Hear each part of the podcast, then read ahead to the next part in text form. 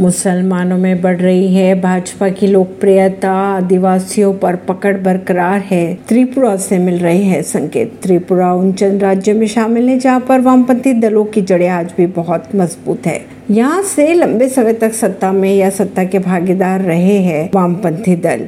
गैर वामपंथी दलों की अगर बात की जाए तो इनके शासन में रहने पर यहाँ के प्रमुख विपक्षी दलों में शामिल हो रहे हैं। त्रिपुरा में दो तो विधानसभा सीटों पर हुए उपचुनाव के परिणाम सामने आ चुके हैं। दोनों ही सीटों पर भाजपा ने अच्छी खास जीत दर्ज की है। नगर सीट पर भाजपा ने 20 साल से वामपंथी दल सीपीआईएम की पकड़ कमज़ोर करते हुए जीत हासिल की है। मणिपुर की घटना के बाद नॉर्थ ईस्ट में पार्टियों की स्थिति पर सवाल उठने लगे थे, लेकिन त्रिपुरा के इन दोनों नतीजों ने इन अनुमानों को गलत साबित कर दिया है।